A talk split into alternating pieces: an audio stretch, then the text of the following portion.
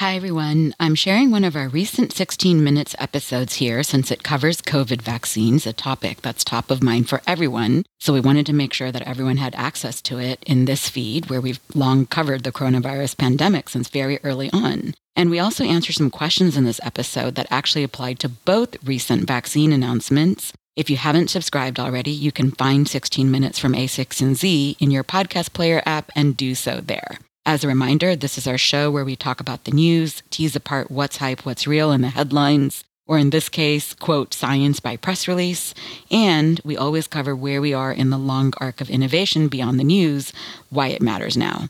In the episode that follows, we broke down the Pfizer and BioNTech news and specifically what the phase three interim trial means, the difference between vaccine efficacy and efficiency, and the significance of mRNA vaccines now and in the future. For those who want to learn more about how vaccines work, how they're made, phases of trials and regulation, what trade offs are and aren't being made for accelerated COVID development of vaccines, the wheres and who's of distribution, you can find that in a past episode we did in this feed or at a16z.com slash vaccines. In this episode, a16z Bio General Partners Vineeta Agarwala and Jorge Conde joined me to discuss the news right after the announcement of 90% vaccine efficacy last week. But we begin by orienting where we are right now, given all the other efforts out there. So it's important to put into context the Pfizer news. You just go to biocentury.com slash coronavirus. They have a great, always updated tabulated data set of all the clinical stage programs and preclinical programs in the fight against COVID. Even though they're the first to report phase three interim data, there are actually 458 clinical stage programs in development, hundreds more that are not yet at the clinical stage or ready to be put into patients and trials. And of these, you know, this ranges from pre existing drugs that are being tested for COVID, pre existing vaccines that are being tested for their utility in preventing COVID, in this set of clinical stage programs, there are actually 43 other clinical stage vaccines that might be effective for COVID and 12 that are in phase three clinical trials or already approved in some other part of the world. There are lots of efforts that are ongoing, but it's really one of the first phase three studies to actually provide a readout from an interim analysis of efficacy, how well the vaccine appears to be functioning and preventing infections. And that's a big deal and a big moment for the fight. As Vineeta points out, this is big news because the entire world is holding their breath and waiting for an effective vaccine. Another reason why this is important news is because it's validation of two things. Number one, to the extent that this vaccine ultimately proves to be as effective, it's validation that the target of the vaccine, specifically the spike protein on the virus, is in fact an effective target. And that's good news not only for this vaccine, but also for many of the other vaccines that are in development, which are also going after the same spike protein target. The second reason why I think this is big news is it's validation of a new approach for making vaccines. In the case of the Pfizer BioNTech effort, this is based on mRNA vaccine technology, which is really a first proof point that mRNA vaccines can be effective against the virus, in this case, COVID. And Moderna similarly is also developing their vaccine based on this mRNA vaccine technology. I should note, I just saw as we were going to record this that Moderna announced that they have enough cases now so that they can do an interim analysis. So we are likely going to see some follow up news from Moderna on whether or not their vaccine is effective as well. Let's take a step back. Of the 12 vaccine candidates for COVID 19 that are in phase three trials, Four are actually existing vaccines like the MMR vaccine, BCG vaccine, other TB vaccines that people are testing for potential utility in COVID 19. The other eight are specific to COVID 19. And in the breakdown of the eight, two are inactivated virus, which is a really common mm-hmm. vaccine modality that we've all had. And then six are adenoviral vectors of various kinds. And that's kind of another platform that actually hasn't produced that many human vaccines yet, but has been in vogue for a couple of decades now as potentially very promising. In this case, you deliver DNA for the spike protein of COVID 19 inside an adenoviral vector. And only two out of the 12 are RNA vaccines. One is Pfizer's and one is Moderna's. Yeah, I think the high level point to make is the reason why mRNA vaccines is a very promising breakthrough from a technological standpoint is essentially providing the body with the instructions to make the protein that you want the immune system to react to. And so in this particular case, what scientists were able to do is essentially take the genome of the virus and they abstract out the pieces that they'd want the body to react to and essentially print those in the language of mRNA and administer those to subjects. And then what ends up happening is the cells take in those instructions, make the pieces of that spike protein that the immune system is going to react to, and hence you get the immune response. And that's very different than some of the traditional ways of making vaccines where you have to grow up the virus itself, either weaken it, denature it, use subunits of the virus, and have that be the basis for the vaccine. What this sort of portends is a plug and play approach to making vaccines. That could be a much more efficient way for developing and scaling vaccines for future threats. So I think that's a big deal. What I'm really hearing is this theme again and again that we always talk about, which is engineering biology and a place here where it can have concrete impact. So now let's talk about this specific news. Pfizer had, they were supposed to have 32, they ended up having 94, and Moderna was supposed to do their interim at 53. And I just kind of want to understand what the interim is, why that matters, and what actually happened here where they suddenly went from 32 to 94. Yeah. So, some things here that just off the bat should give everybody some reassurance is that the data from regulated clinical trials is typically analyzed by an independent external body. In this case, a data monitoring committee that actually takes a look at the data alongside the sponsor of the product and participates in the review of the data and the reporting of it to the FDA. So, in all of the kind of headlines you read about Pfizer said this, Pfizer said that, Yes, but remember that there are checks and balances built into the regulatory system. The other check and balance is that for any product, whether it's a drug or a vaccine, there are predetermined points at which readouts are done. So for a COVID vaccine, the most important number is not necessarily how many total people you enroll, but how many people get COVID in each arm. So the COVID case count is one of the most important predetermined numbers. And that number will be a function of how many cases and how many vaccine arm patients you have and how many placebo arm patients you have and what you expect the effect size to be of the vaccine. But in this case, Pfizer had predetermined with the FDA that they would provide an interim analysis once they had 32 COVID cases across their trial. But they then agreed upon 62. And by the time the analysis was actually conducted, the evaluable case count had reached 94, likely in part due to the fact that we're seeing a surge in coronavirus cases across the country. And so the interim analysis that was announced this week included more than what they're initially anticipated they'd have at the interim readout. But based on those 94 cases, they provided initial estimates of vaccine efficacy. Yeah, and one of the things that's fascinating about this headline number of 90% is certainly on the higher end of the range of what people expected in terms of how well this vaccine seems to be performing. Right. Researchers have been saying that the vaccines will probably only be 60 to 70% effective. Does this mean that one can extrapolate that the result is now likely much stronger than initially expected because we ended up with those 94 cases? Can you guys say more about how vaccine efficacy works?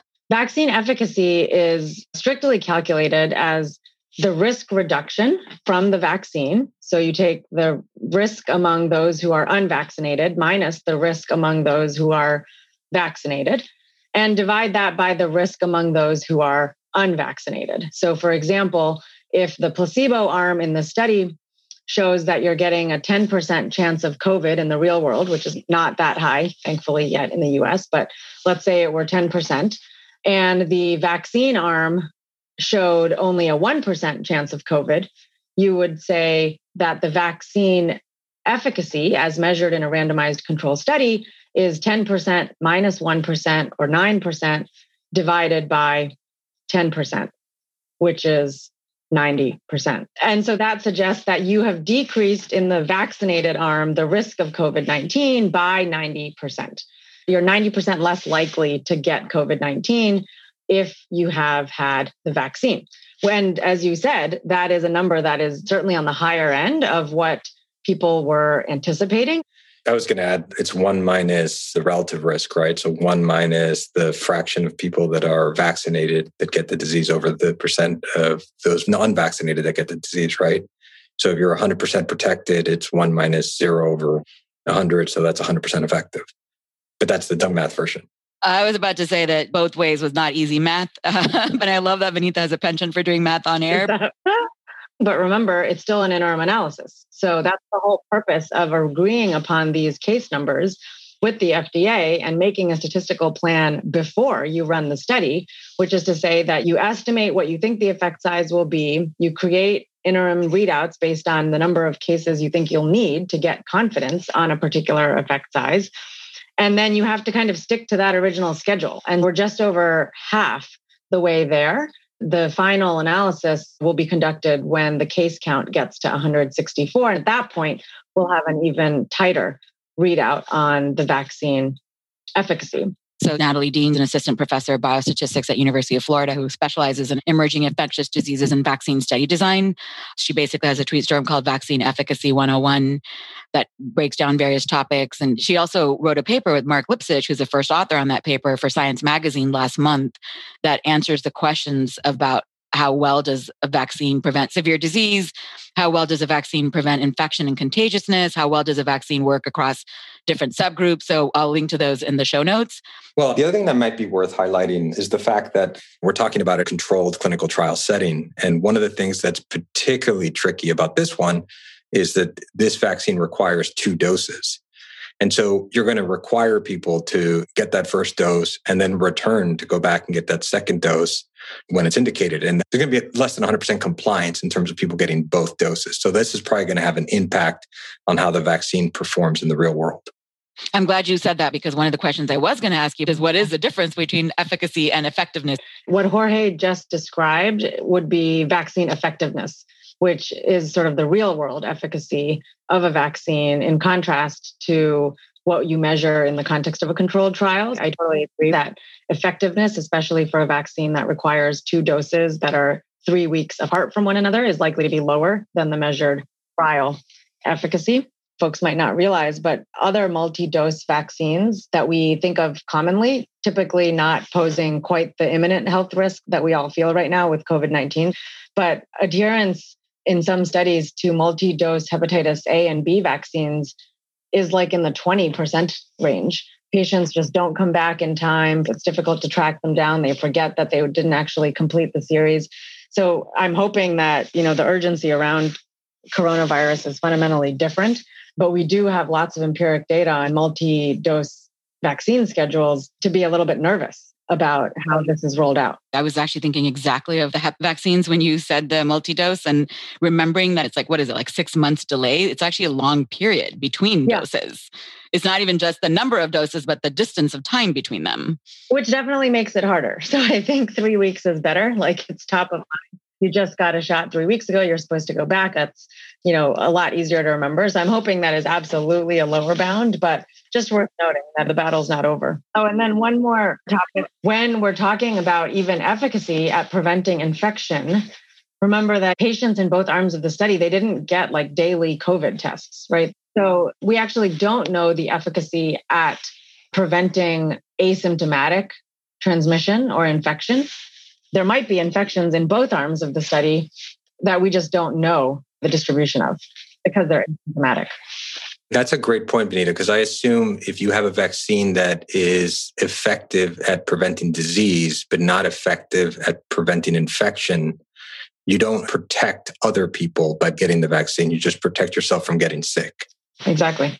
Okay. So, one of the things that I wanted to ask you guys now is really about what's hype, what's real when it comes to really how excited we should or shouldn't be about this news and how to kind of put that in context when it comes to practical implications and what it means. Yeah, look, there are several open questions that still will need to be addressed.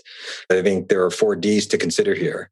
The first one is durability, which is how long will protection last? Will this be protective for vulnerable populations like the elderly?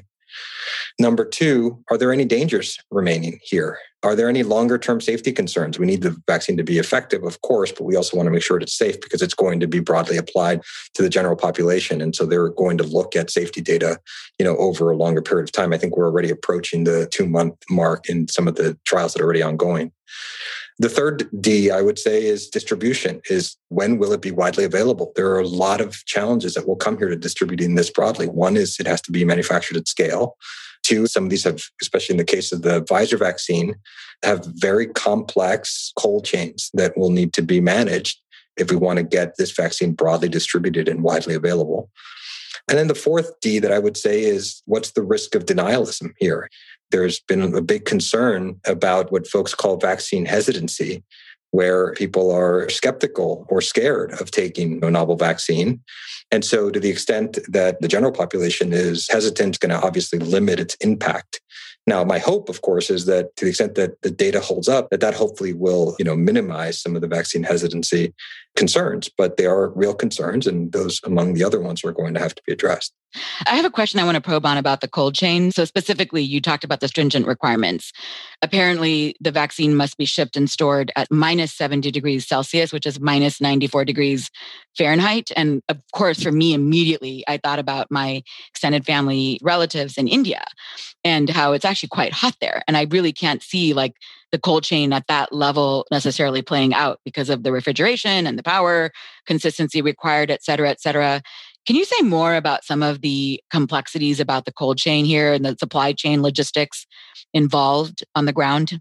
I think it's worth contextualizing. Most fridges are like roughly four degrees, and most hospitals have fridges. Then below that, there's a minus 20 degree storage scenario, which is where a lot of molecular biology reagents are stored, often in labs. And so typically universities, most academic medical centers will have access to minus 20 degree storage. What we're talking about here is minus 70, which is just like a whole nother range. Most hospitals, even academic medical centers in the United States, do not have access to this kind of freezer. So there's got to be something where the manufacturer of the vaccines would actually deliver and distribute not only the vaccine, but also ultra low temperature freezer boxes in which to hold the vaccine. What they've described is that you might be able to take the vaccine out of those boxes and keep them in a regular fridge temperature for up to potentially five days. But they're trying to get to more flexibility on all of these parameters.